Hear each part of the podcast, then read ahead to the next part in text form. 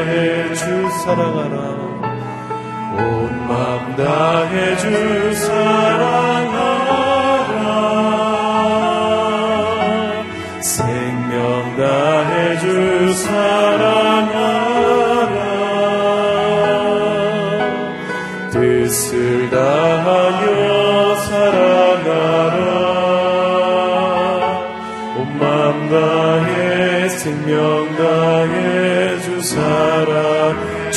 사랑하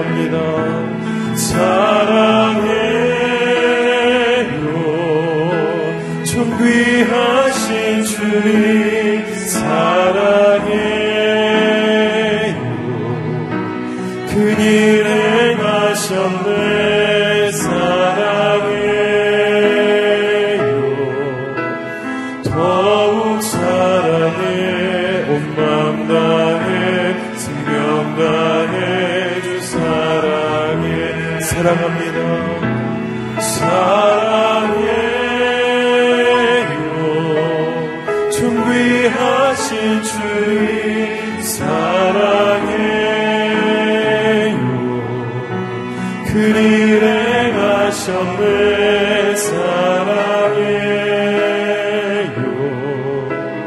더욱 사랑해.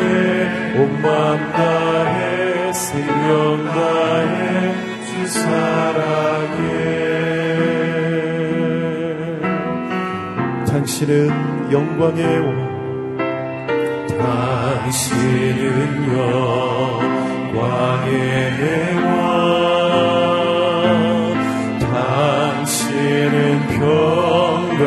给我。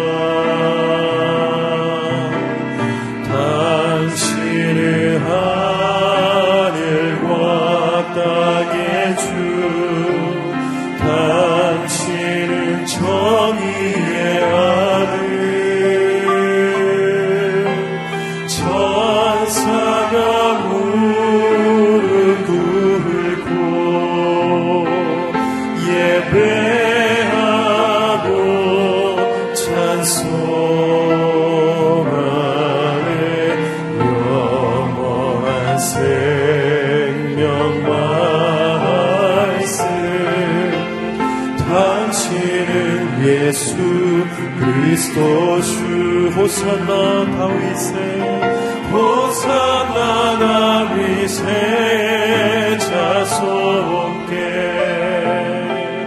호산나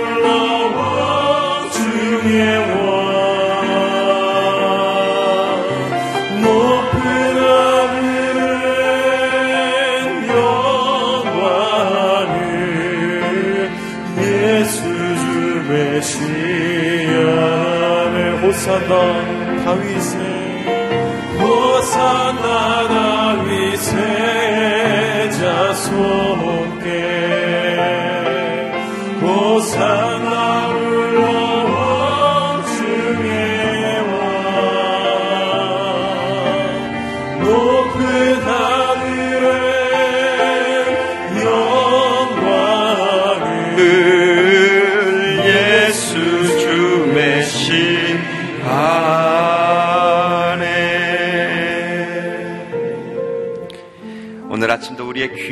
고백과 찬양으로 하루를 시작하게 됩니다. 하나님, 당신을 향한 고백이 내 입술에서 끊이지 않게 하여 주시옵소서. 예수님 사랑합니다. 당신은 나의 왕이십니다. 당신은 나의 기쁨이십니다. 당신은 나의 전부이십니다. 당신은 나의 모든 것 되십니다.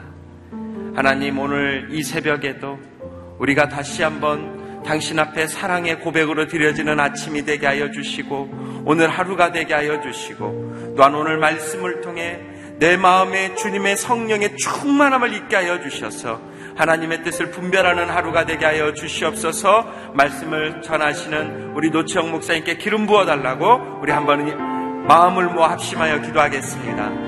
사랑의 하나님, 오늘 아침 귀한 일침과 귀한 고백으로 주님 앞에 나갑니다. 당신이 나의 왕이십니다. 당신이 나의 기쁨이십니다. 당신의 사랑이 내 안에 있습니다. 온전함으로 주님 앞에 가기 원합니다. 주님, 나의 모든 것 되십니다. 예수 그리스도만이 나의 전부이십니다. 당신이 계시기에 나에게 기쁨이 있습니다.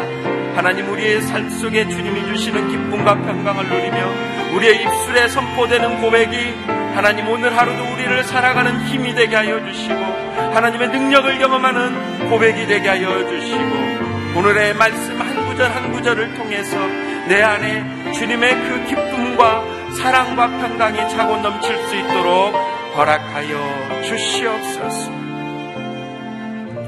주님 감사합니다. 나의 왕이 되시어 호산나 다이신 예수 그리스도의 그 보혈의 능력을 힘입어 오늘 아침도 이 새벽도 당신 앞에 나왔습니다. 하나님 나의 문제와 나의 상황과 형편과 상관없이 오직 주님만이 나의 왕이시며 주님만이 나의 능력이시며 주님만이 나의 사랑이심을 고백하오니 주님 오늘 하루도 당신의 능력을 덧입어 승리하는 하루가 되게 하여 주시옵소서. 주님, 우리의 마음과 귀를 열어, 우리의 마음을 열어 오늘 말씀을 듣습니다. 선포되는 말씀을 통해 내 마음의 평강과 은혜와 주님이 주시는 기쁨으로 차고 넘칠 수 있도록 허락하여 주시옵소서. 그런 복된 하루, 감사의 하루, 능력의 하루가 될 줄 믿사오며 우리 주 예수 그리스도 이름으로 기도드려옵나이다. 아멘.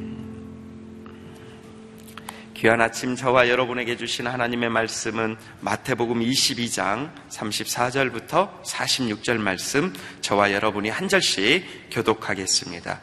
34절 말씀입니다. 예수께서 사두개파 사람들의 말문을 막으셨다는 소문을 듣고 바리새파 사람들이 함께 모였습니다. 그들 가운데 율법 교사 한 사람이 예수를 시험하려고 질문을 던졌습니다. 선생님, 율법 가운데 어느 것이 가장 중요한 계명입니까? 예수께서 대답하셨습니다. 내 마음을 다하고 내 생명을 다하고 내 뜻을 다해 주내 하나님을 사랑하여라. 이것이 가장 중요하고 으뜸되는 계명이다. 그리고 둘째 계명도 이와 같다. 내 이웃을 내 몸처럼 사랑하여라. 모든 율법과 예언자들의 말씀이 이 두 계명에서 나온 것이다. 바리새파 사람들이 모여 있을 때 예수께서 물으셨습니다. 너희는 그리스도를 어떻게 생각하느냐? 그가 누구의 자손이냐? 그들은 다윗의 자손입니다 하고 대답했습니다. 그러자 예수께서 그들에게 말씀하셨습니다. 그렇다면 어떻게 다윗이 성령의 감동으로 그를 주라고 불렀느냐? 그가 말하기를 주께서 내 주께 말씀하셨다. 내가 내 원수들을 내 발 아래 굴복시킬 때까지 너는 내 오른편에 앉아 있어라 라고 했다.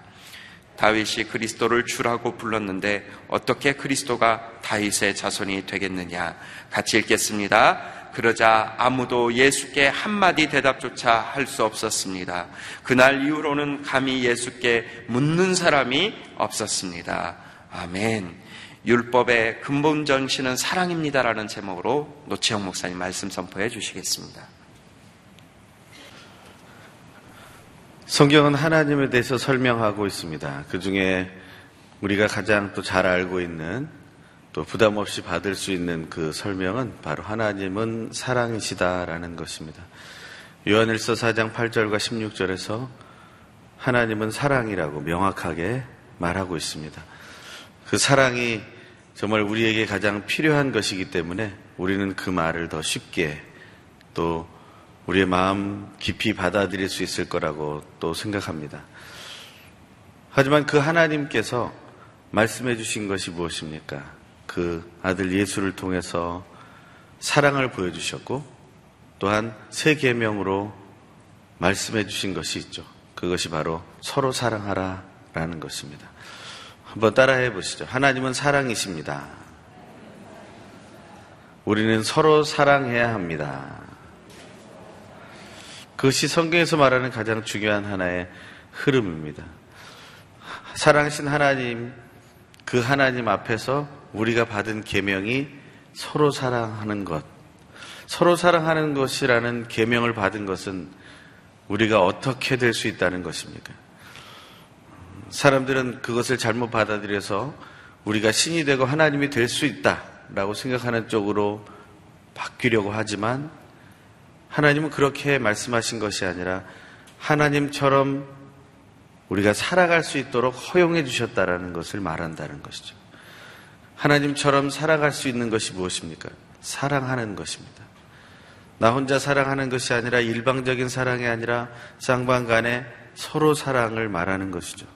그 서로 사랑이라는 것이 이루어지기만 한다면 얼마나 좋을까라는 생각을 우리는 하고 있을 것입니다.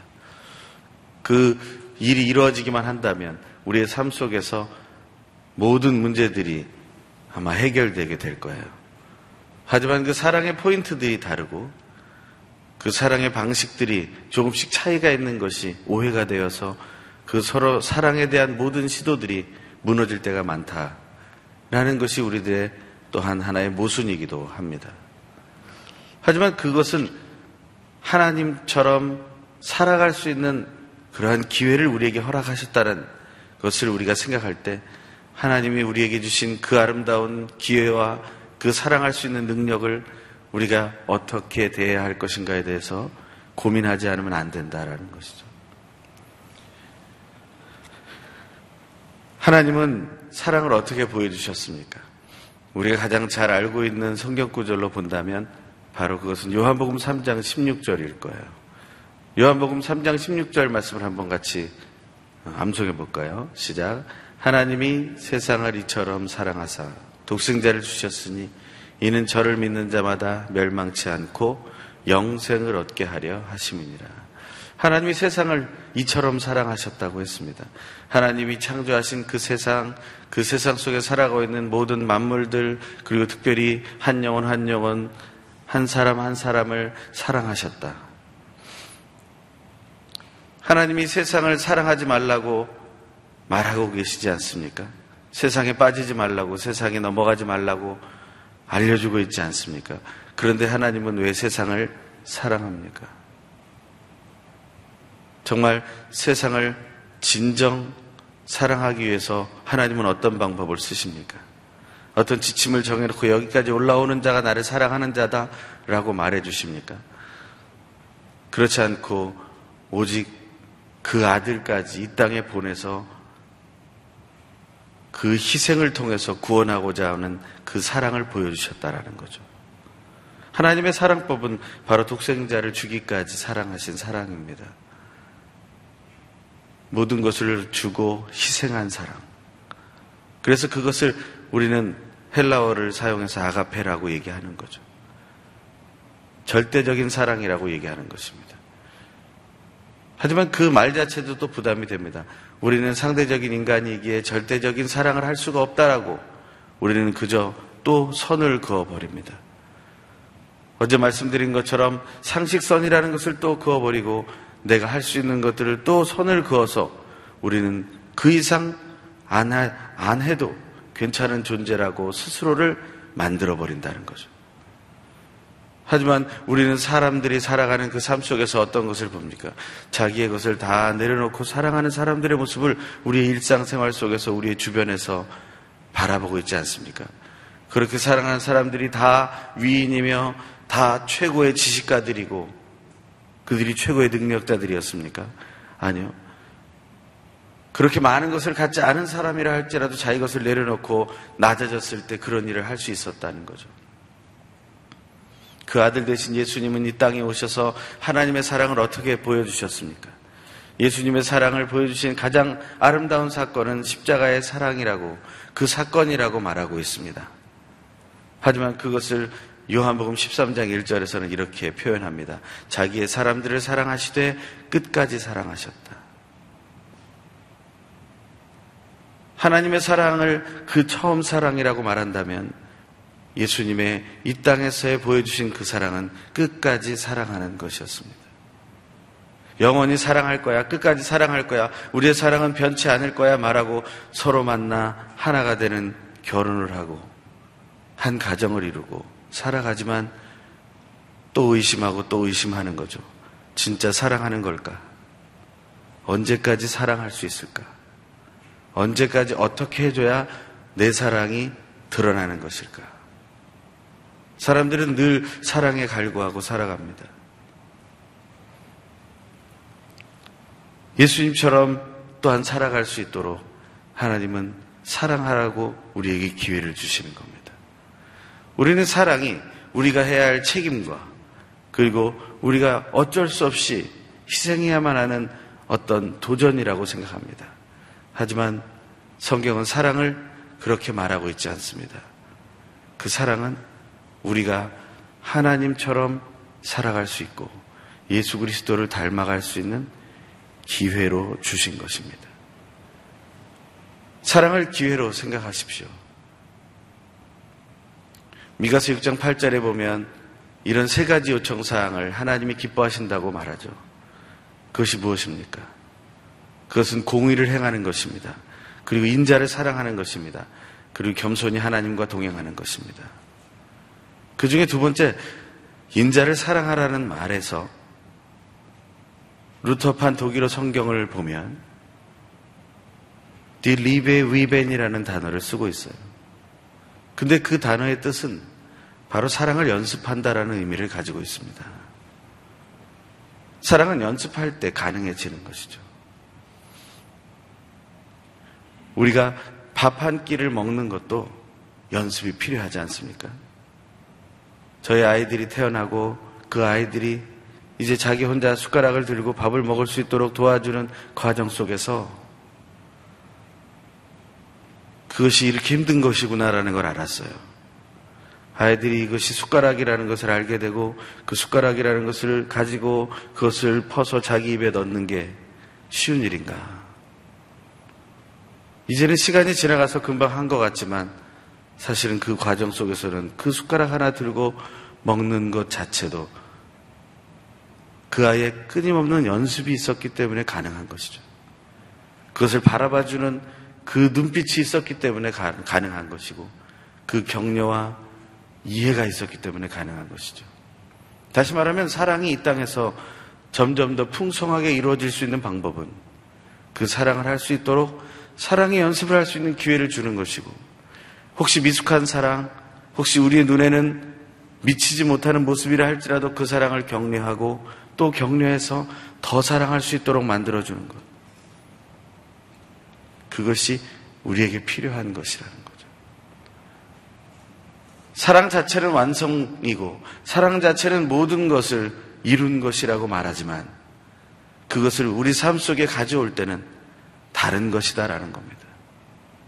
그 사랑을 우리 속에 가져와서 우리가 그 사랑을 이루어가고 우리 속에서 그 사랑을 완성해 가게 되는 과정 속에서 우리는 끝없이 실수하며 사랑을 연습해야 할 거라는 거예요. 우리가 그런 마음이 열려 있다면 우리는 오늘 본문에 나오는 사람들처럼 또 예수님께 도전하지는 않을 것입니다. 오늘 본문은 어떻게 시작됩니까? 34절, 35절의 말씀. 우리 같이 한번 읽겠습니다. 시작. 예수께서 사두개파 사람들의 말문을 막으셨다는 소문을 듣고 바리새파 사람들이 함께 모였습니다. 그들 가운데 율법교사 한 사람이 예수를 시험하려고 질문을 던졌습니다. 사두개파 사람들이 말문이 막혔다. 그것은 또 바리새파 사람들이 볼 때는 통쾌한 일이기도 했습니다. 그래, 자기들이 잘나면 얼마나 잘났겠어. 자기들이 높은 위치에서 자라고 좋은 환경에서 자란 것, 그것 가지고 그 예수를 이길 줄 알았나 보지? 그 안에는 전혀 사랑이 없습니다. 그래 너희가 실패했다면 우리가 성공해 보지 하고 자기들의 전공 과목을 가지고 나오는 겁니다. 왜 이런 대결 구도를 만들어내는 것입니까? 예수님은 모두가 하나 되는 사랑의 공동체, 하나님이 이루실 하나님의 나라에 대한 얘기를 우리가 모두 죽거나 혹은 살아서 만나게 될 그 하나님의 나라에 대해서 하나님을 직접 만나 교제하고 더 깊이 사랑할 수 있는 관계로 들어가는 그 하나님의 나라에서 대해서 말하고 계시는데 왜 우리는 그 얘기를 들으면서 이들처럼 마음속에 격동하고 서로를 시기하고 질투하며 서로의 모습 속에서 대결 구도를 만들어 가려고 하는 것일까? 서로 사랑하는 말을 들으면서도 그 다음에 그 말을 한 나의 리더가 나를 더 사랑해 주기를 바라는 마음으로 내가 더 애쓰고 내가 더 먼저 나가서 눈에 띄기 위한 모습을 행하려고 하는 우리들이 왜 그런 태도를 취하고 있는 것인가? 이 세상에 완벽한 사랑을 다 받고 산 사람이 누가 있겠습니까? 물론 사랑 자체는 완벽합니다. 하지만 말씀드린 것처럼 사랑은 제대로 연습하지 않으면 그것을 받아들이는 사람이 상대방의 미숙한 그 사랑을 이해하고 용납하고 받아들이지 않는다면 그것은 사랑으로 완성될 수 없다라는 것을 우리는 알고 있는데도 그럼에도 우리는 또 경계하며 또 우리는 갈라지고 우리는 비판하며 내가 그보다 더 낫다는 우월감을 드러내기 위해서 또 애쓰고 있다는 것이죠. 이런 얘기를 들은 적이 있습니다. 어떤 자매가 자기가 사고 싶은 옷이 생긴 거예요. 그래서 자기가 열심히 돈을 모아서 그 옷을 샀습니다. 그래서 자기 친구들에게 자랑하기 위해서 그 옷을 입고 가는 도중에 길거리에서 똑같은 옷 입은 사람을 본 거예요. 기분이 완전히 망친 거죠. 친구들은 예쁘다고 그래도 하나도 귀에 들어오지 않는 거예요. 그 다음날부터 옷장에 걸어놓고 한 번도 입지 않았다는 거예요.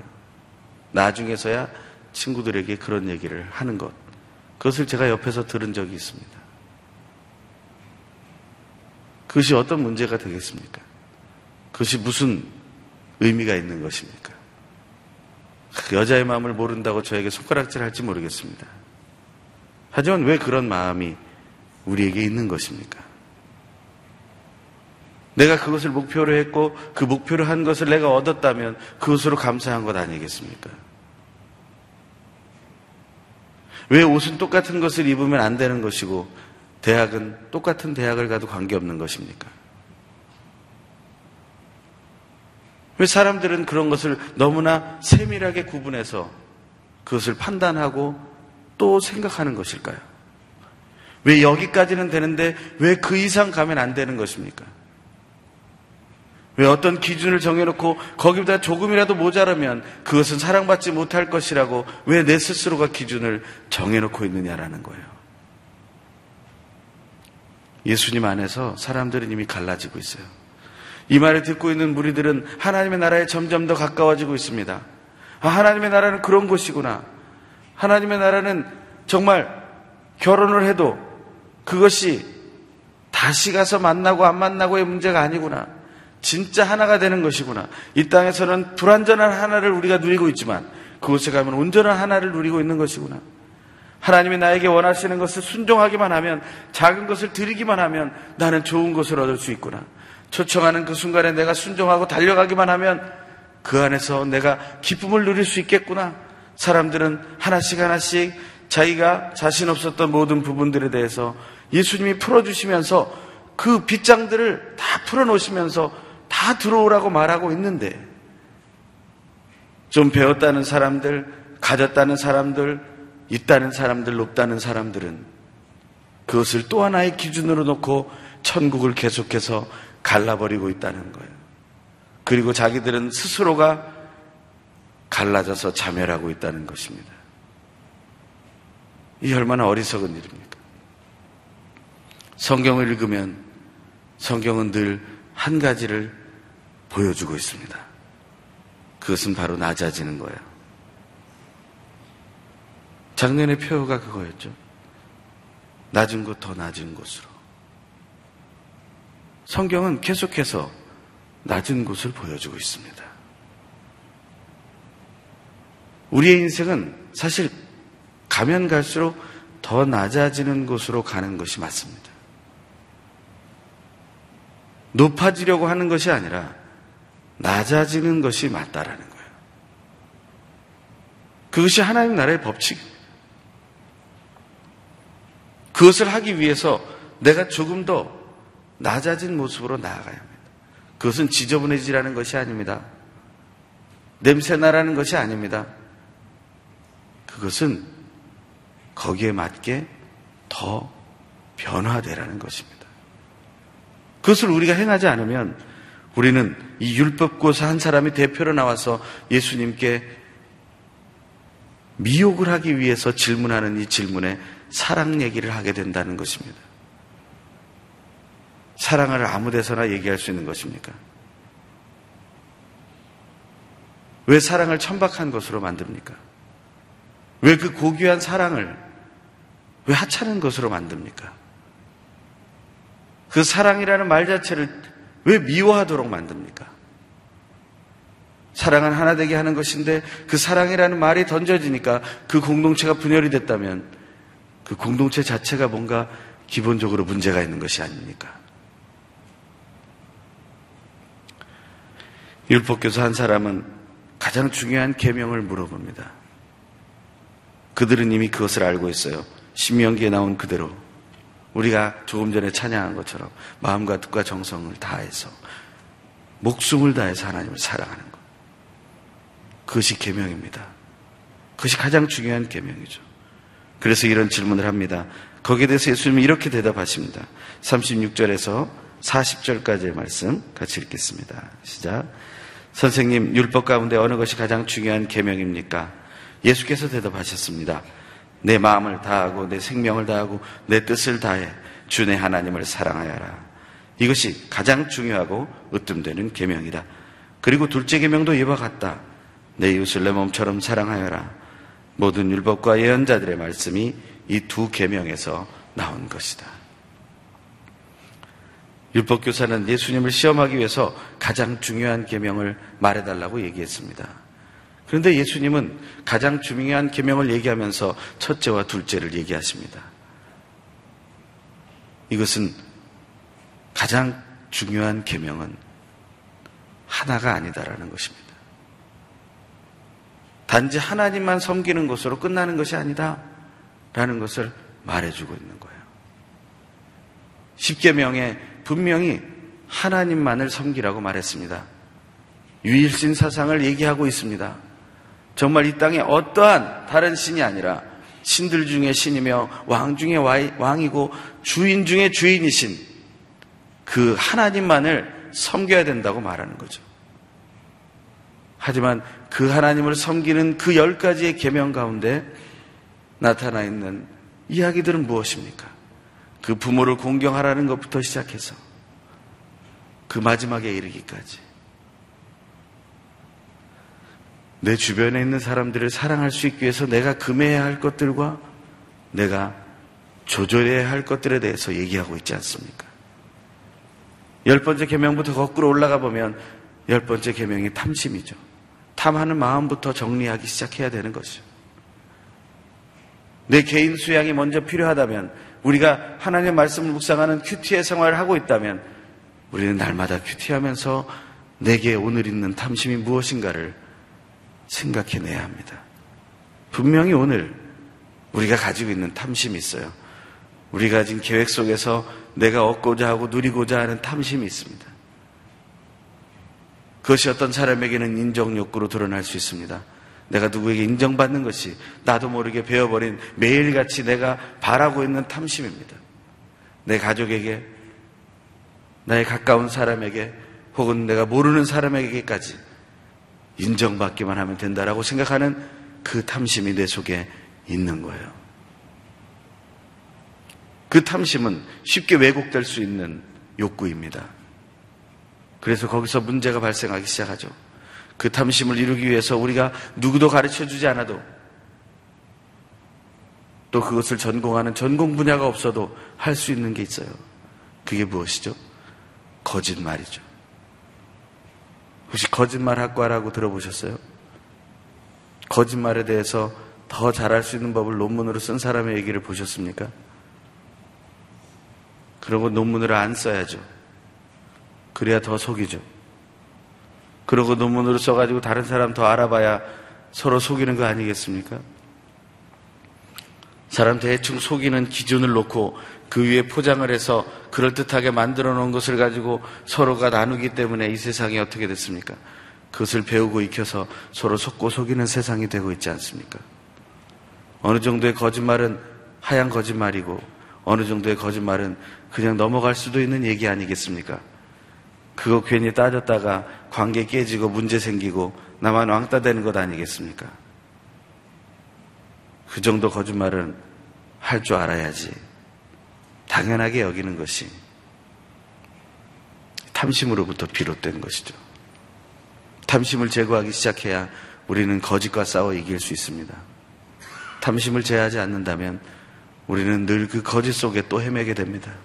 착각 속에, 망상 속에 빠지게 됩니다. 그 거짓말은 어떤 것으로 이루어냅니까? 그것이 바로 도적질로 가는 것입니다. 도둑질을 하게 되는 거예요. 그건 내 것이 아니죠. 내 것이 아닌데 내 거라고 말하는 게 도둑질이죠.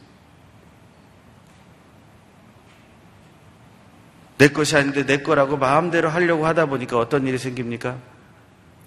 가늠하는 일이 생겨나는 거죠. 내 것이 아닙니다. 사실은 우리가 말하고 있는 세상에서 말하고 있는 성적인 관계라는 것은 부부에게만 허용된 하나님의 약속이 아니었겠습니까? 성경에 왜 일부 다처가 있느냐 없느냐 이런 거 가지고 따질 논리가 아닙니다. 하지만 그것은 부부에게만 이루어지는 것이었어요. 성경에 보면 그 여종을 사라가 아브라함에게 줄 때도 부부가 되도록 해준 것이 아니겠습니까? 결국에 그것은 부부에게만 주어진 가장 거룩하고 가장 귀한 행위가 되는 것입니다. 하지만 그것이 국회가 되어서 그냥 남녀 간의 관계를 성관계라고 생각하기 시작하니 문제가 생기기 시작한 겁니다. 혼전 순결이라는 말은 무의미해졌고 그것에 대해서 아무리 얘기해봐야 그들은 자기가 느끼는 말초신경의 자극에 따라 움직이게 되는 거예요. 조금 더 그것을 활성화하기 위해서 많은 사람들을 동원해서 세상을 더욱더 흥분하게 만드는 쪽으로 문화의 방향이 이어져 가고 있는 거죠.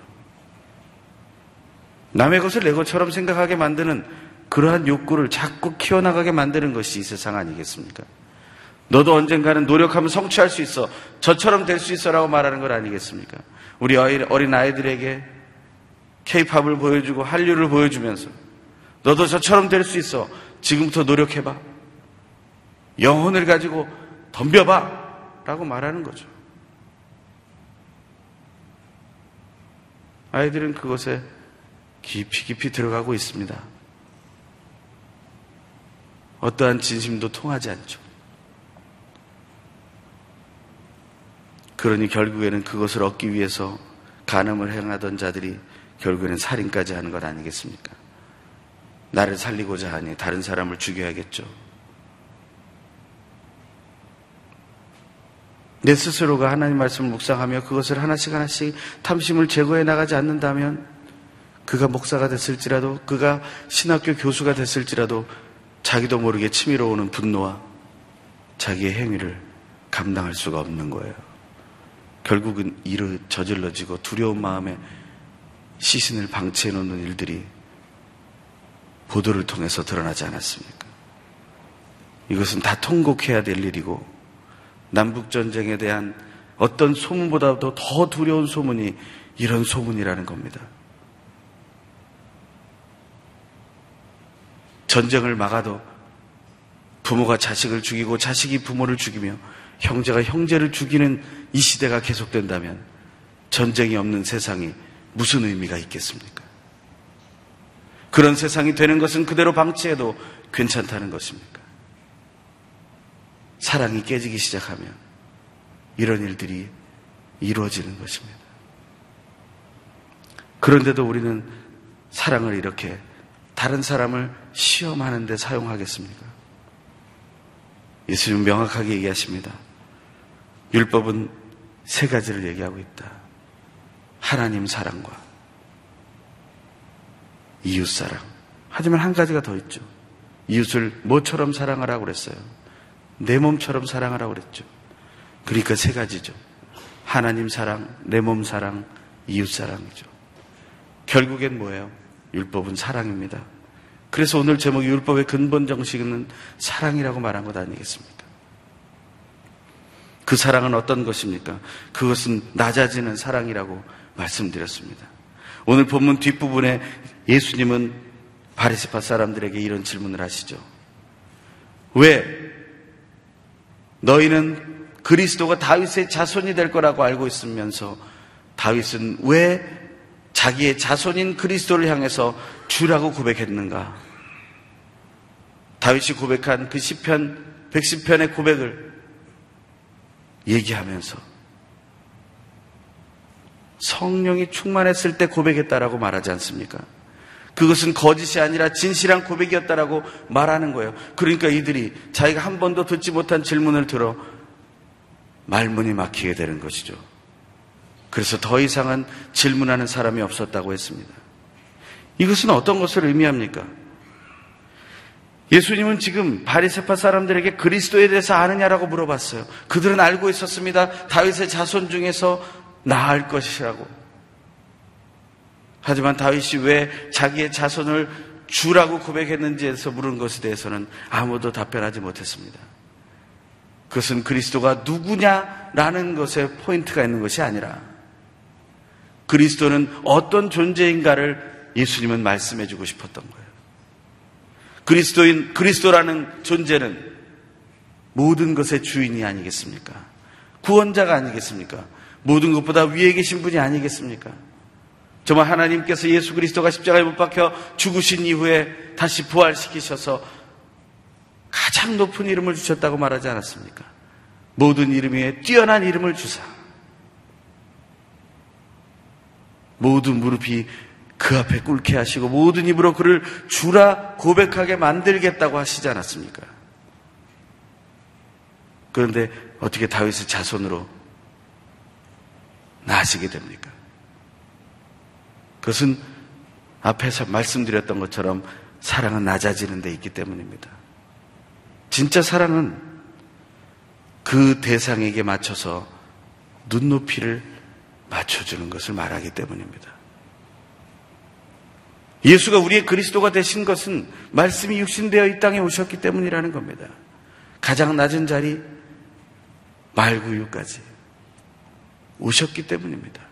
가장 처참한 죽음이었던 십자가의 죽음, 모든 사람이 피하고 싶었던 그 죽음으로 죽으셨기 때문입니다. 인생에 어떤 억울함을 가지고 있는 사람보다 힘든 사람이 어디 있겠어요? 하지만 가장 억울한 죽음으로 죽음을 맞이한 분이 예수가 아니겠습니까?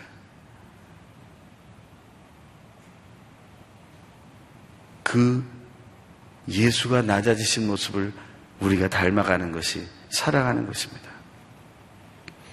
그 서로 사랑의 계명에 대해서 그 말씀을 들었던 제자들은 이렇게 얘기합니다. 사도 요한은 요한일서 3장 18절에서 이렇게 얘기하죠. 자녀들이여 우리가 말과 혀로만 사랑하지 말고 행동과 진실함으로 사랑합시다. 말과 혀로만 하는 것 이제 충분히 했습니다. 행동과 진실함으로 해야 합니다. 토요일 목양대회 때 담임 목사님께서 사회 선교에 대한 얘기를 하실 겁니다. 오늘의 신문에 나온 것처럼 일다락방 일사역, 사실은 일순 일사역이 돼야 하고 일가정 일사역이 돼야 하고 일인 일사역이 돼야 하는 것인데 너무 급하게 가면 안 되기 때문에 한 다락방이 하는 사역으로부터 시작하자 말씀하실 겁니다. 그것은 어려운 일이 아니죠. 사실은. 우리가 하는 선행에 비하면 그것은 아무것도 아닌 것이죠. 말과 혀로만 하는 것이 아니라 행함과 진실함으로 사랑을 보이십시오. 사도 베드로는 이렇게 얘기했습니다. 베드로전서 4장 8절에서 무엇보다도 서로 깊이 사랑하십시오. 사랑한 사랑은 허다한 죄를 덮기 때문입니다. 개혁 성경에는 뜨겁게 사랑하라고 말하고 있습니다. 뜨겁게 사랑하라. 에로스의 사랑으로 뜨겁게 사랑하는 것을 말하는 것이 아니라 우리가 낮아지는 사랑을 뜨겁게 행하자는 겁니다. 예전에 했던 과거의 사랑 가지고 얘기하지 말자는 겁니다. 오늘 뜨겁게 사랑하자는 겁니다. 부부가 더 사랑할 수 있는 방법은 오늘 뜨겁게 사랑하는 것이죠. 어제 뜨겁게 사랑한 것, 내일 뜨겁게 사랑할 것을 얘기하는 게 아니지 않습니까? 오늘 뜨겁게 사랑하는 것이 진실이 되는 것이죠. 사도 바울은 이렇게 얘기합니다. 로마서 13장 8절과 10절에서 서로 사랑하는 것 외에는 누구에게든지 아무, 아무 빚도 지지 마십시오. 남을 사랑하는 사람은 율법을 다 이루었습니다. 사랑은 이웃에게 악을 행하지 않습니다. 그러므로 사랑은 율법의 완성입니다. 율법의 완성인 사랑에 대해서 우리는 기억해야 합니다. 율법을 우리의 어떤 행위로 이룰 수 있겠습니까? 눈높이 낮춰서 더 낮아져서 그 사랑을 보여주게 될 때, 그 사랑을 말과 혀가 아니라 행함과 진실함으로 하게 될 때, 냉랭하게가 아니라 한 번만으로 끝나는 것이 아니라 지속적으로 뜨겁게 끝까지 사랑하게 될 때, 우리는 그 사랑을 연습하며 배워가게 될 것입니다. 이 시간 함께 우리가 기도하기 원합니다. 내가 진실한 사랑을 하나님을 닮아 예수님을 닮아 성령 안에서 행하게 하여 주시옵소서. 우리가 남북한의 관계가 평화로 이루어지기를 세계의 정세가 평화로 이루어지기를 기도하지만 우리 개개인이 먼저 사랑으로 충만하게 하시고 온전한 사랑이 회복되는 역사 그것을 위해 눈높이를 낮춰가며 사랑하는 나의 태도가 이루어지는 나의 삶 또한 온누리 공동체의 삶이 되게 하여 주시옵소서. 온전한 사랑을 이루게 해달라고 그것으로 율법의 완성을 체험케 해달라고 우리 주여 한번 외치고 통성으로 기도합니다. 주여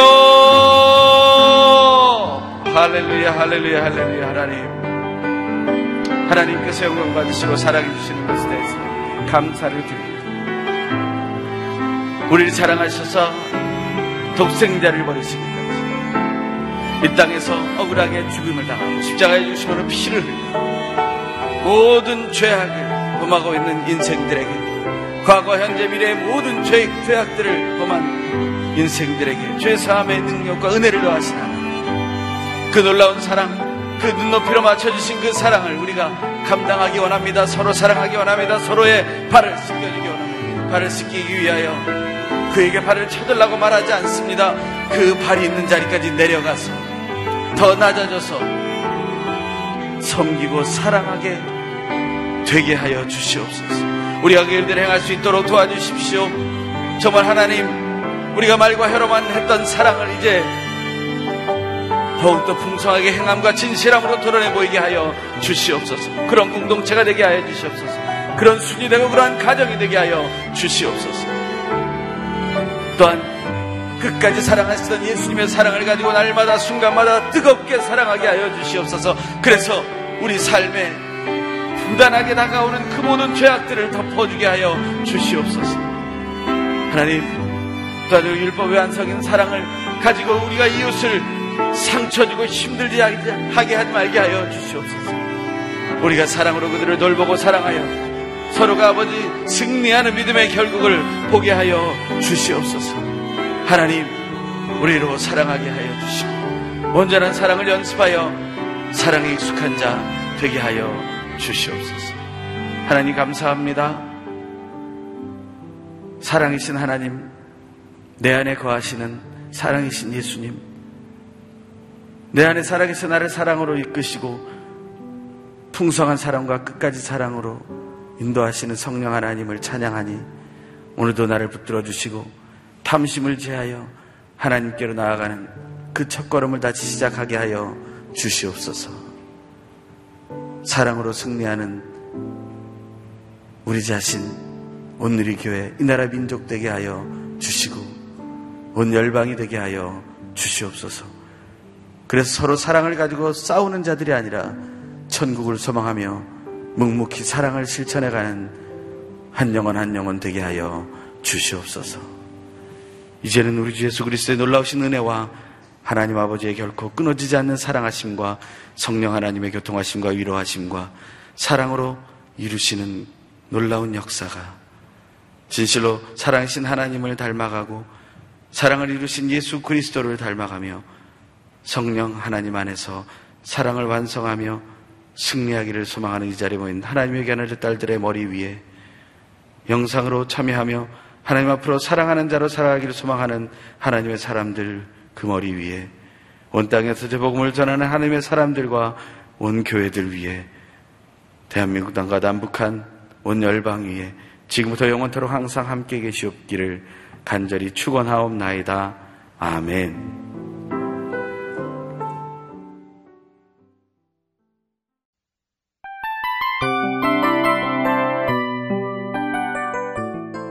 이 프로그램은 청취자 여러분의 소중한 후원으로 제작됩니다.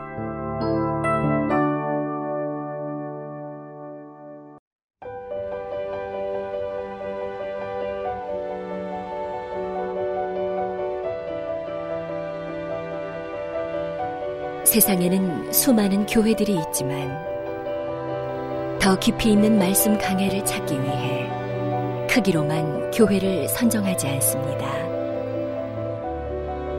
보다 좋은 영적 콘텐츠를 더 많이 나누기 위해 방송비를 받지 않습니다. 1년 365일 복음만 전하고 싶어서 우리는 광고를 하지 않습니다. 온누리의 복음을 땅끝까지 CGN TV와 함께 땅끝 성교사가 되주세요